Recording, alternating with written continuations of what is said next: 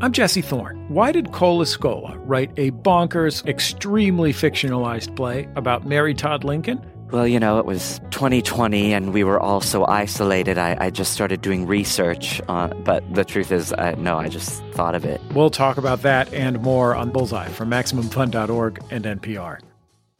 Hey, I'm Kelly McEvers, and this is Embedded from NPR. One afternoon in September 2020, police in the city of Yonkers, New York, were in a car chase. A black man who they had pulled over, they say, for some traffic violations, had sped away when they walked up to his car. So the cops are chasing this man, and eventually he stops the car again, gets out, and starts running. All this is happening in a place called Getty Square. It's in downtown Yonkers. We should say Yonkers is right outside of New York City.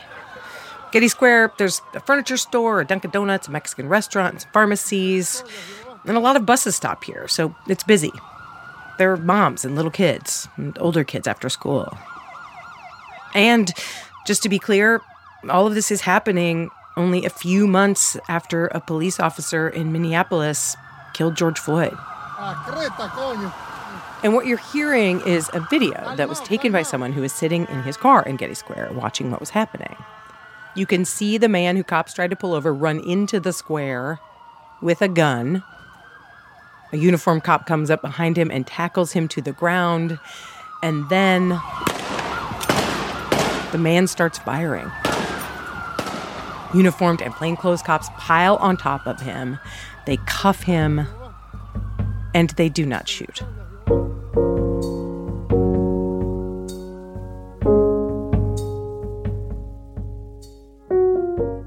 This, of course, is what people want to happen. The police don't shoot. In Yonkers, this is the story the police want to tell, especially after George Floyd. Look at us. Our cops are doing a good job. We should say the man was later arrested and charged with attempted murder. We tried to talk to him through his lawyer, but he did not respond. Anyway, a few days later, in an auditorium at a public library, The time is now 6.05. Let me begin. cities around New York State were holding forums like these after George Floyd to give people a chance to talk about their experiences with the police. And at the forum, a few people praised the Yonkers cops for not shooting that man in Getty Square. I want to start off by acknowledging, first and foremost, the great work of our Yonkers Police Department in the recent event that happened in Getty Square. I think everyone's seen videos of what happened in Getty Square last week, and that should be noted that that was fine training from the Yonkers Police Department. But for a lot of people at the forum, versus a minor what happened at Getty Square did not change the way they feel about the Yonkers police. Because this is a police department that has a history of misconduct and alleged brutality. A history that brought in the federal government, the Justice Department, which has been monitoring the Yonkers police for 13 years. Everybody in the neighborhood is not a suspect. That's the problem we're having. We do not want to see police violence because that's what we're seeing. It's a rigged system. And until we get to the root of it, all of this is very pretty, but it's not going to go anywhere. For 45 years, I've been living in the city of Yonkers. How long is it going to take? This is a question people all over the country have been asking. There have been calls to abolish the police, defund the police, which of course just means reallocate money to service programs, and to reimagine what police even should do. And in a lot of places, like Yonkers, it's about reforming the police. But what even is police reform? And does it work? These are the questions we have spent the last year thinking about in Yonkers, where the police department says it is committed to reform. And it's our show for the next few episodes. In this first episode, we will meet the man who, for the year we were reporting on Yonkers, was the main driver of the reform. And we'll meet someone who's not so sure that this department is able to reform until it reckons with its past. That's all coming up after this break.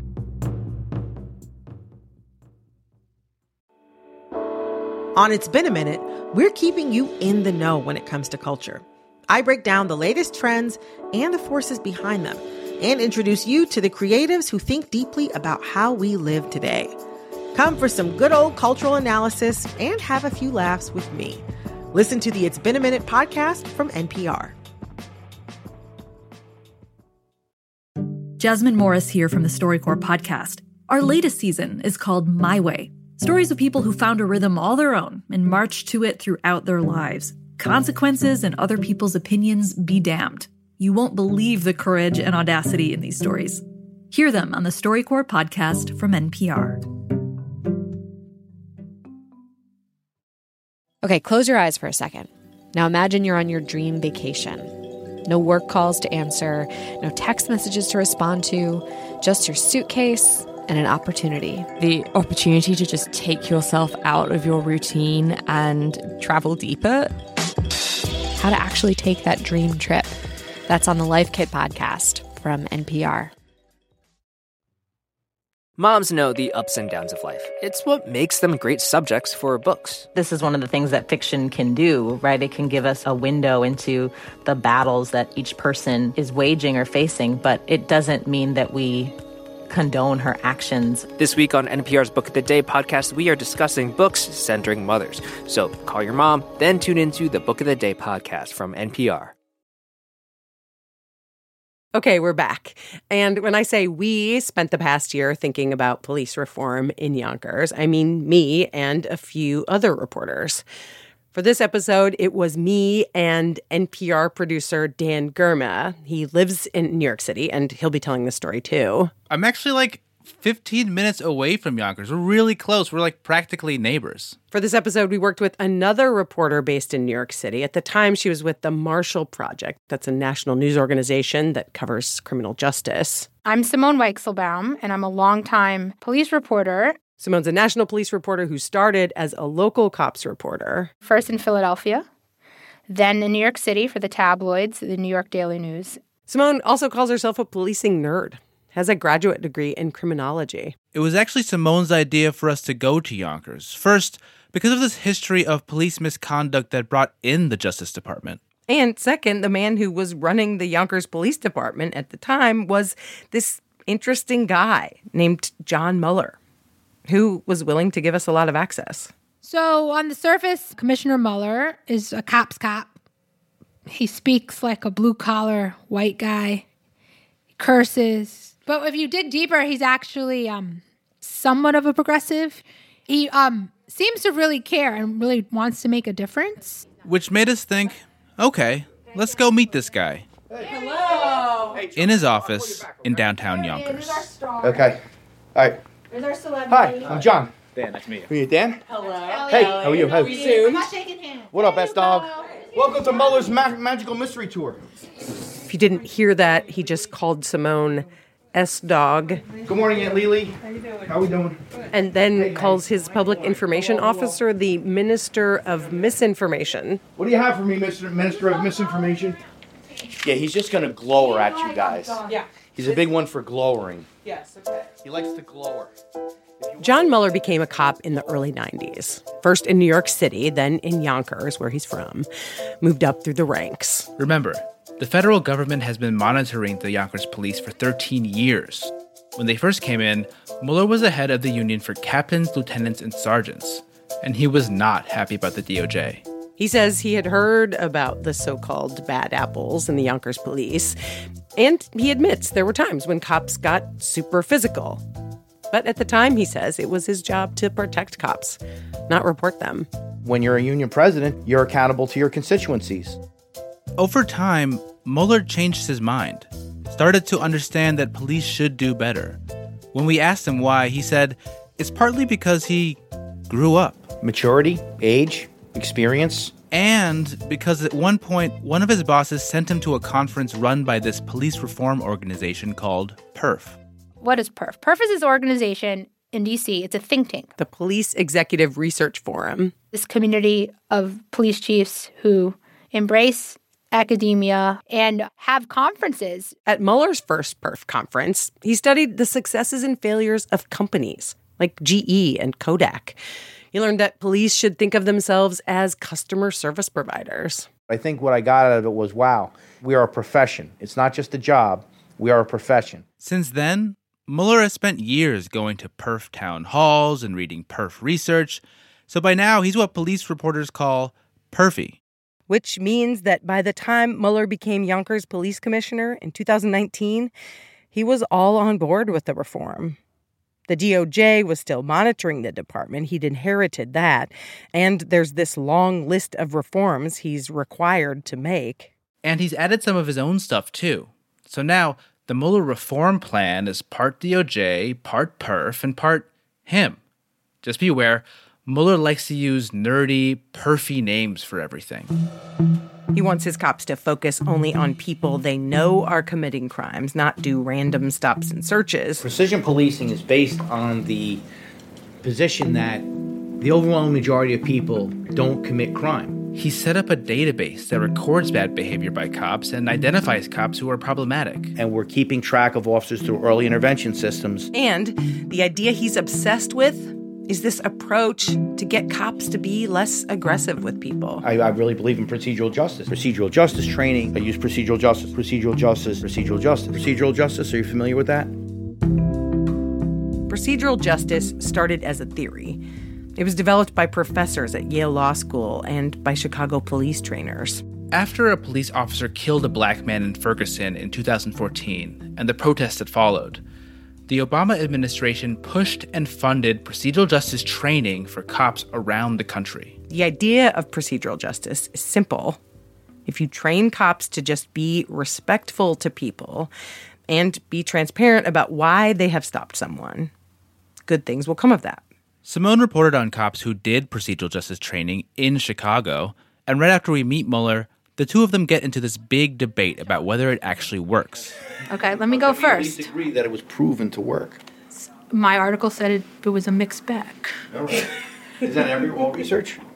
So, the, first, what is procedural justice? It's this idea that if you train cops to treat people fairly, like at a normal interaction, a traffic stop, a pedestrian stop, and sort of builds on that foundation. If there's a crime in your neighborhood, you're like, oh, that cop, you know, two weeks ago treated me fairly. I'm going to go help them solve that crime or be a witness in something.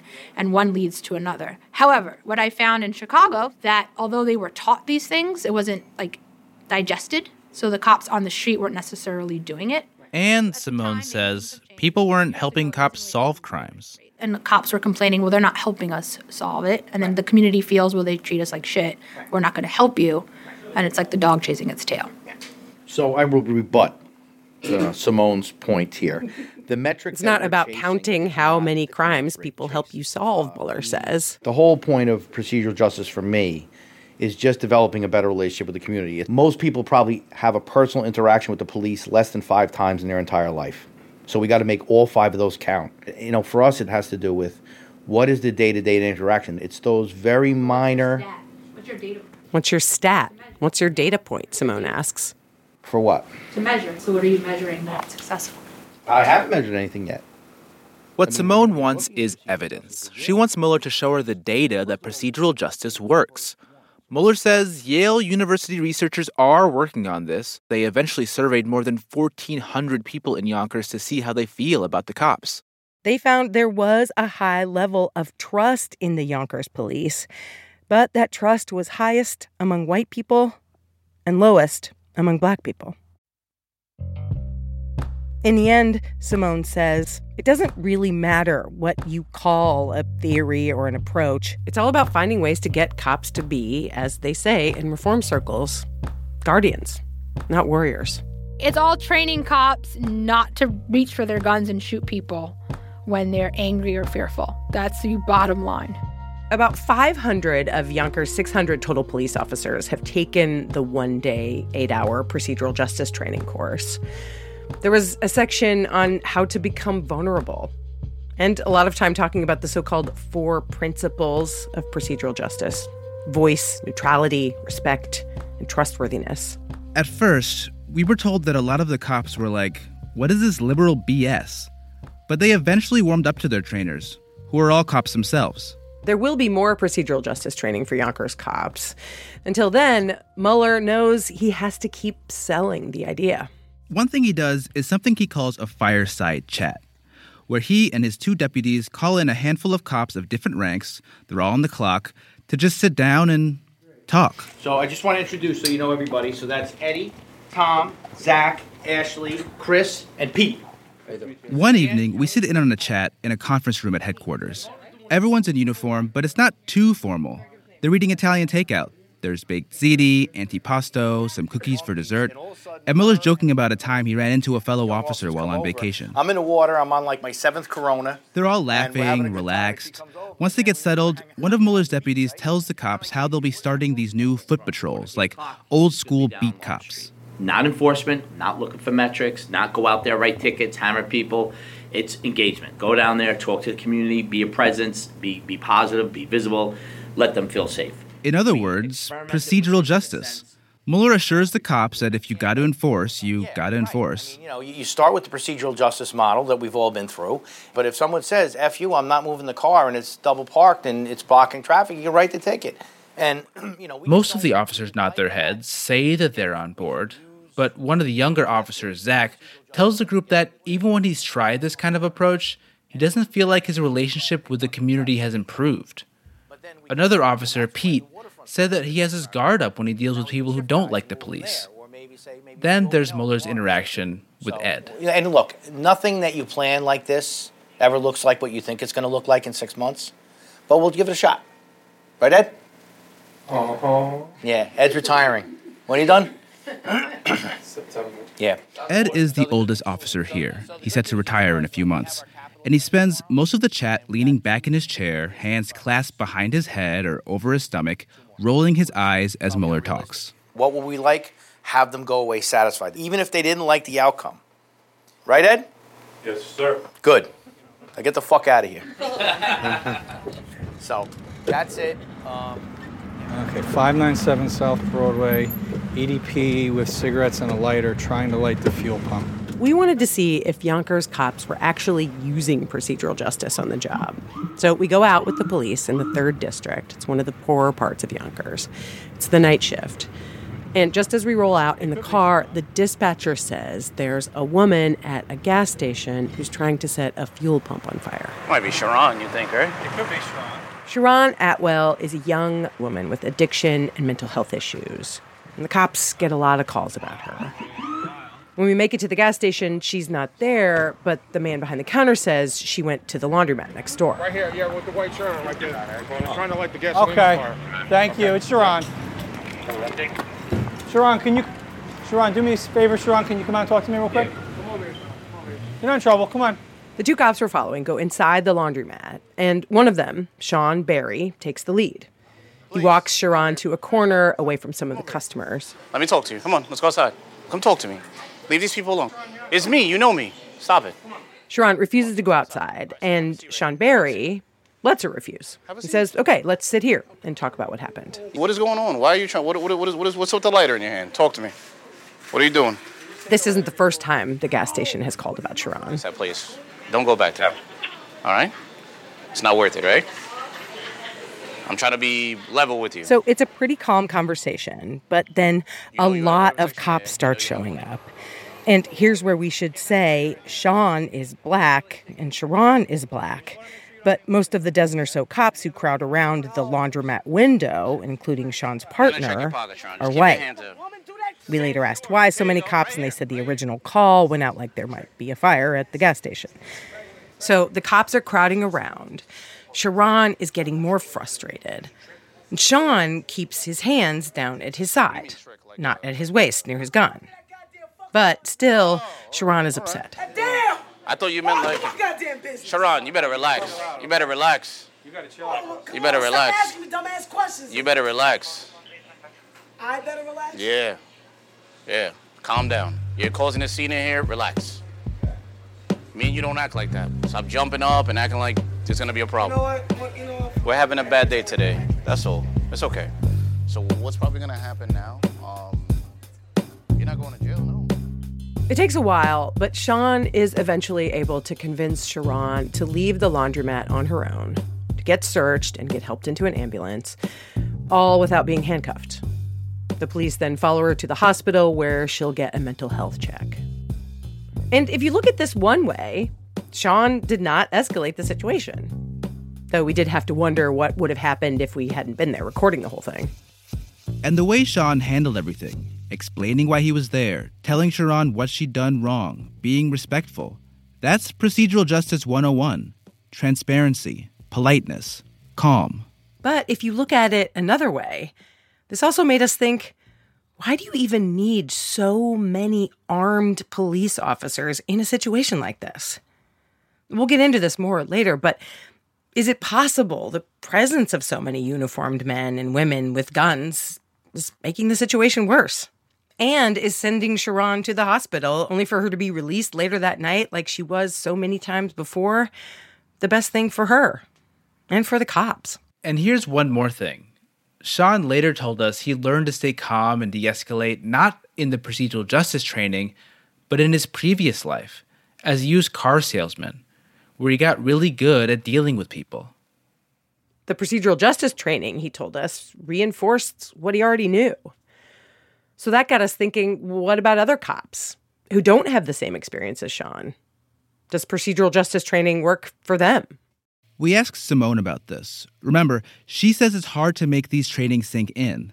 That's what she saw when she was reporting on cops who had procedural justice training in Chicago. And what I had found when I went out there and really looking at procedural justice is that the culture wasn't sticking. But why wasn't it sticking? So I interviewed the lieutenant who actually oversaw the training and was very, very frustrated that there was no accountability. You would come in, take this class, check your box, and leave, and that was the end of it.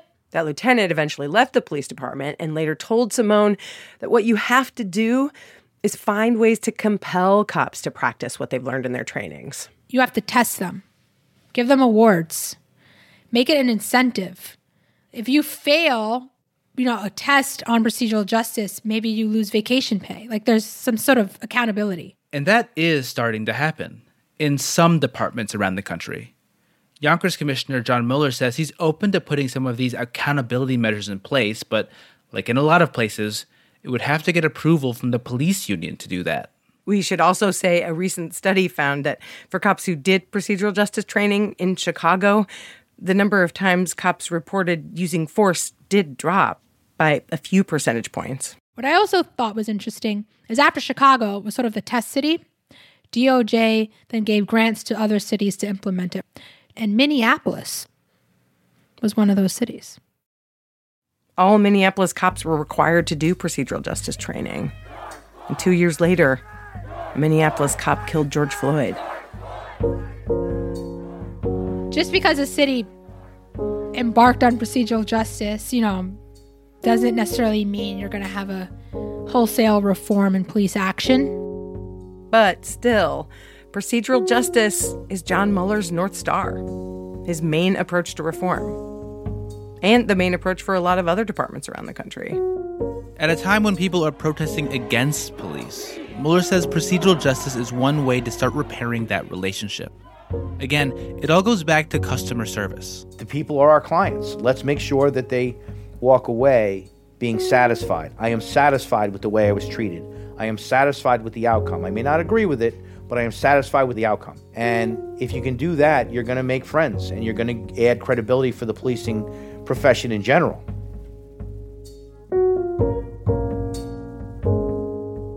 Okay, so that is John Mueller's reform plan. But what about this history of police brutality in Yonkers that we talked about in the beginning? How do you make changes now and also account for the past? Before you try to fix what is wrong today, you have to travel back in time and fix what happened then. We'll be back after a break. Hey, I hear you have a birthday coming up. Yeah, you. If you're listening to this, that means you have a birthday coming up eventually. And here at Life Kit, we want it to be a special one. Magic can happen, and good luck can happen, and serendipity can happen if we're open to it. How to have a good birthday, even if you're not a birthday person. That's on the Life Kit podcast from NPR. Why is everyone so obsessed with traditional wives or trad wives on social media? This week, we're talking about the viral videos of women making marshmallows and mozzarella from scratch, and how behind the sheen of calm kitchens and cute fits, there's some interesting pessimism about our modern world. And that's worth digging into. Next time on It's Been a Minute from NPR. Summer is for going to the movie theater because it's too hot to stay home. It's for driving with the windows down, listening to your favorite music. It's for stretching out while you're on vacation to gobble up a TV show.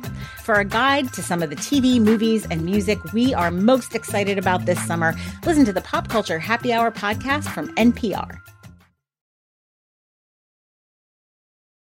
There are a lot of issues on voters' minds right now. Six big ones could help decide the election guns, reproductive rights, immigration, the economy, healthcare, and the wars overseas. On the Consider This podcast from NPR, we will unpack the debates on these issues and what's at stake. You can listen to NPR's Consider This wherever you get your podcasts. Okay, we're back. As we were reporting this story, John Mueller's reform plan seemed to be working, at least in ways we could measure. The number of times cops have reported using force has gone down since Mueller took over, and the crime rate is down too. And that's better than similar sized cities in the state. And after 13 years, the Justice Department might soon end its monitoring of Yonkers. We've been told this by multiple people involved in the process. All the things the feds wanted Yonkers to change better policies on use of force, stop searches and arrests, better ways for people to file complaints against cops and get those complaints investigated, better ways to track and identify problematic officers. All of that has been happening. If the Yonkers Police Department is gonna change, it's because John Mueller willed it to happen with his wonky ideas, rebuttals, and speeches. To spend a day with him is to feel like you're on tour, rushing from one thing to another, talking up the Mueller reform plan, selling it to people around town. One Mueller project is with the city's schools. Counselors and cops identify kids who are starting to commit crimes and try to pull them out of it. You know, we are worried about you, and we're worried about your children, and we want to help. He started a program to recruit young people of color who want to be cops, providing free prep classes for the police entrance exam, getting cops to sponsor potential recruits and pay their test fees. Mueller stops by a class to give a pep talk. Just keep on putting the time in, cranking it out. You're so far ahead of the game, I can't tell you. He goes to community board meetings to answer people's questions. Um, can you talk to us a little bit about um, the gun situation in Yonkers? You should know that it's a very small subset of the population. There's five kids that are capable of that kind of violence. The other 45 are along for the ride. So when we really focus on those five, we're good.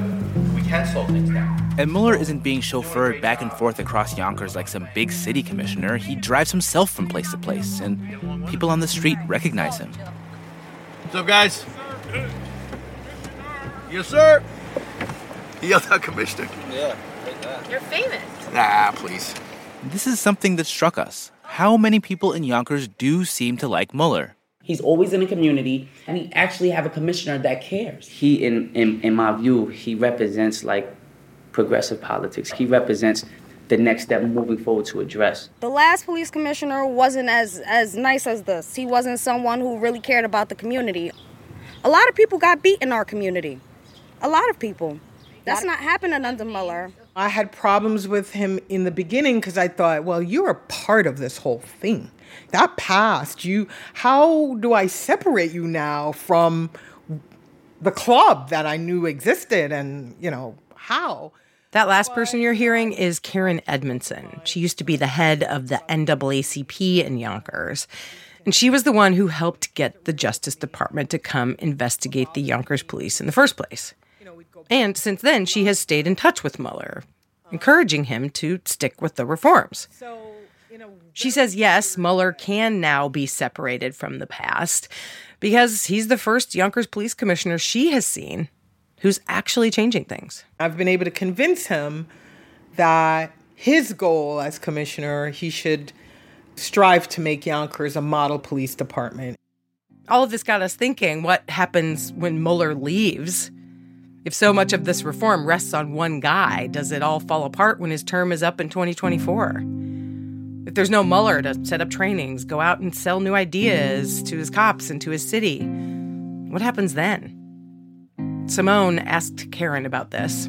It's like one man trying to make a difference, and when I keep pushing him, like, what happens when you leave? What happens when you leave? It'll be fine. No, it won't. It won't be fine when John Mueller leaves. It could go back. Yonkers, there's a tendency, right? Um, no one's watching the store. You really need to monitor to make sure it's being maintained. Still, at the time of our reporting, Mueller was firmly in place, and all of his reforms were going forward. But the one thing we still wanted to know was is that reform enough for people who can't separate the past from the present? My role is to ensure that as many citizens as possible have an opportunity to be heard. So, remember that public forum we talked about in the beginning when people in Yonkers came forward to talk about the police? Some people were impressed with the reform, a lot of people were not. There was one guy who got up to speak. His name is Danny Sullivan. And when he got up to that podium, he started by just reading a list of uh, questions Have you ever been beaten by a cop before? and answers. I have. Have you ever been taken into a hallway and told to pull down your pants and have a cop shine his flashlight on your rectum looking for drugs? I have. After this list of questions and answers, Danny Sullivan told his story. How he says he was mistreated by Yonkers cops several times, starting back in the early 2000s. I was wrongfully arrested. I was assaulted. I made a complaint, and by doing so, that led to me being wrongfully convicted. And then Danny said this thing that really struck us. Basically, it's all fine and good to talk about police reform going forward. But what if you haven't fully dealt with the wrongdoing of the past? Before you try to fix what is wrong today, you have to travel back in time and fix what happened then. Thank you very much for your time. God bless you. Love is love. Thank you.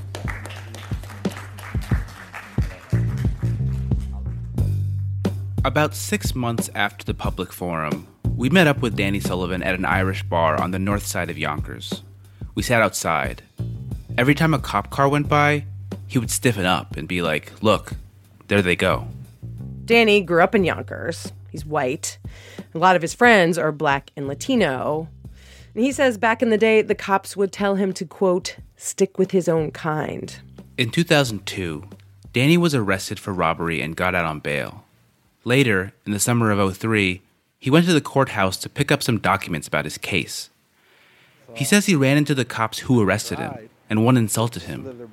And then, Danny says, the cop hit him in the face. All hell broke loose.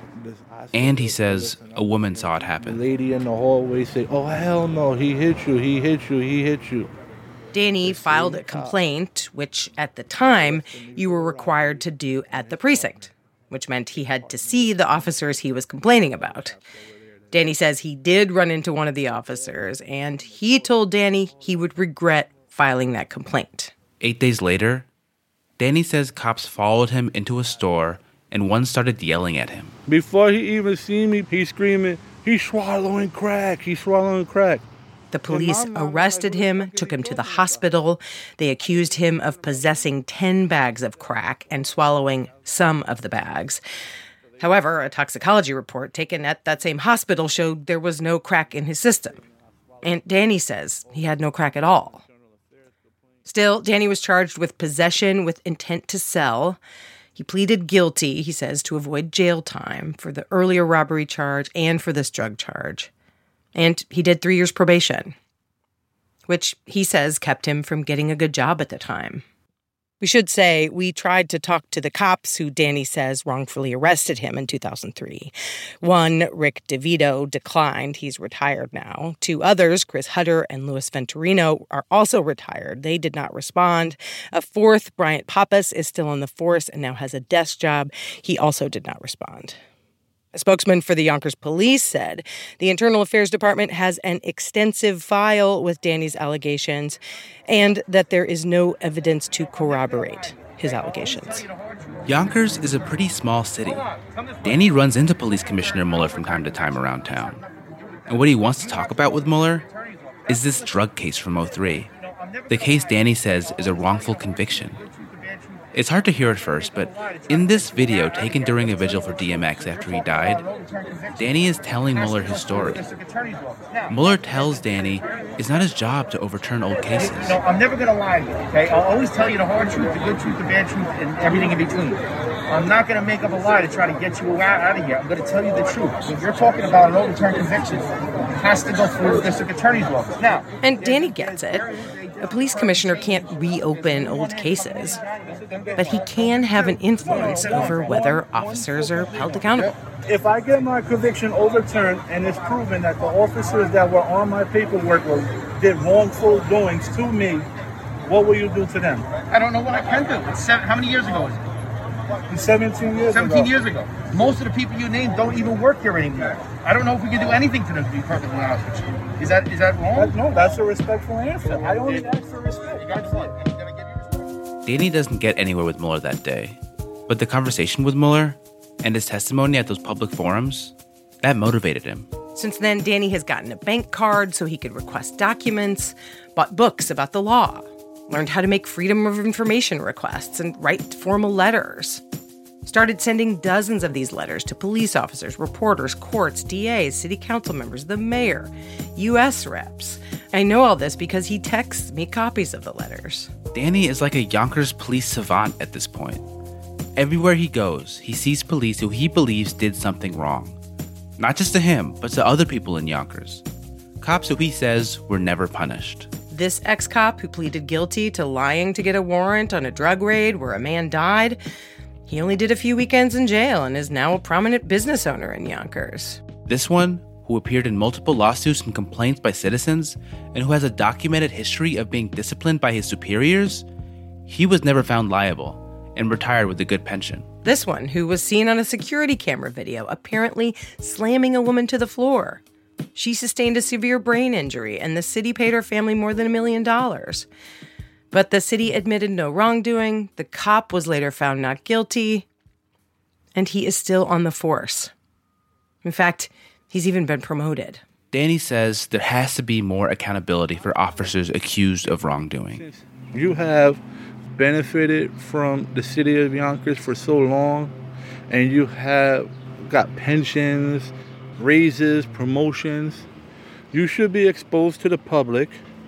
Until that happens, Danny says, Yonkers police can't claim their department is reforming. Because I don't feel that it's fair when people say it's a new day and time. What about the people that were affected by the old day and time? This is a question a lot of police departments are having to answer these days, Simone says, as they look to reform. Prosecutors around the country are reopening old cases like Danny's, looking for patterns, throwing cases out, and sometimes going after cops accused of wrongdoing. It's not just the police department, it's a city, it's a prosecutor's office, it's the whole local criminal justice system. And the other way police departments are being held accountable, Simone says, is more transparency. Like the things that Danny says happened to him back in the day probably would have been recorded on someone's phone now. And there'd be more ways for him to report it. I do think policing is better for all of us if A, we know what cops are up to, and B, cops are aware that if they have an action and they're founded for doing something wrong, the public will know about it. There's a saying, the New York Post, but a saying I always say as a reporter to people when they get mad when I call them. And I say, if you don't want it printed, don't let it happen. After we met Danny and heard his story, we decided we should start talking to other people who say they were mistreated by cops in Yonkers. Simone is an investigative reporter, and she thought we should start digging into past complaints against the Yonkers cops, especially during the years that Yonkers was being monitored by the feds. And then we started learning about the bad apples of that era. And then we started running their names, looking up lawsuits, looking up news clips. And that's when we learned this sort of ongoing problem of these cops from that era. It wasn't just roughing people up, it was supposedly doctoring warrants, falsifying arrests, sending people to jail and prison who shouldn't be there. And I found it interesting that we uncovered this ourselves by connecting the dots. And I was like, in all our conversations about what you're doing to change the department, why didn't this come up? That will come up in our next episode. She starts screaming and banging on the door. Ma! She was hysterical. The police beat me. The police beat me. Ma, the police beat me.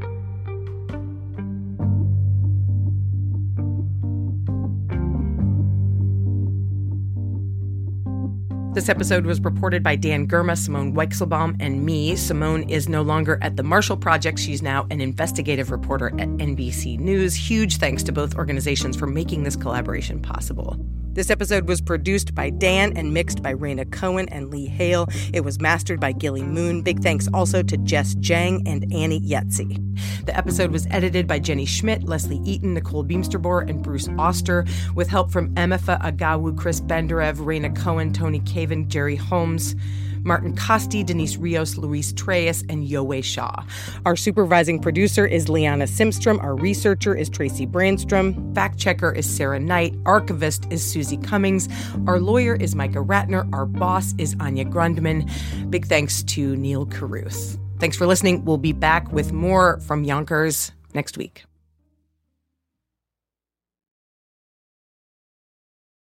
The economy right now is bewildering, impenetrable, inconceivable. Not when you have the Indicator podcast in your ears. In under 10 minutes every day, we simplify the complicated news like How does inflation drop? What the heck is a SPAC? Why are trendy little high fiber sodas suddenly dominating store shelves? and more. Listen to the Indicator from Planet Money and NPR. Pro Palestinian protests have popped up on college campuses across the country. But from the eyes of students, what are we missing? From the outside, these protests are painted as really violent when that couldn't be further from the truth. I'm Brittany Luce, host of NPR's It's Been a Minute, and I'm inviting you to hear from student journalists who see what the rest of us cannot. On It's Been a Minute from NPR. I'm Rachel Martin. You probably know how interview podcasts with famous people usually go. There's a host, a guest, and a light Q&A. But on Wildcard, we have ripped up the typical script. It's a new podcast from NPR where I invite actors, artists, and comedians to play a game using a special deck of cards to talk about some of life's biggest questions. Listen to Wildcard wherever you get your podcasts, only from NPR.